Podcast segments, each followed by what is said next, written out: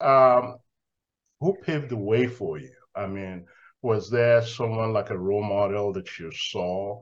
Uh, you know, something that had an impact on you that causes you to sort of say, you know, I, I really want to pursue STEM and I I want to do physics. I want to do mathematics. I mean, was there something? Was there a moment? Was there someone? right? So I guess okay, yes, and sort of like 50-50, I guess. Um, when I was how old was I? I think I was 11. I was in fifth grade in a school in the heart of Georgia, in Decatur, Georgia. Shout out to maybe she'll be watching. She'll call Miss Wheeler. She used to teach us at Glenwood um, Elementary, and she was the most amazing teacher. The way she approached math and sciences with us, it was never uptight. She always put in the effort. She always went the extra mile to ensure that we got what we were learning. We kind of retained all our knowledge. We had fun while we were learning. And it wasn't as though I don't remember actually doing tests that I'd fail or anything. I just remember passing, but I don't remember how I passed. I just knew I was getting better and better, and I enjoyed math.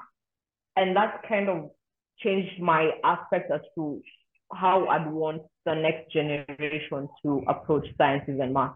I'd like it to be more curiosity and interest as opposed to testing your knowledge on a specific subject to an extent that you also don't understand. So yeah. she she pretty much had the biggest impact. But aside from that, I guess my dad has the biggest one yet. Because oh, nice. he supports me in all my ventures. He paid for my um university education. He does everything for me. He supports me even when it feels like I'm failing. He still I know he's got my back. So yes, he has to be my biggest.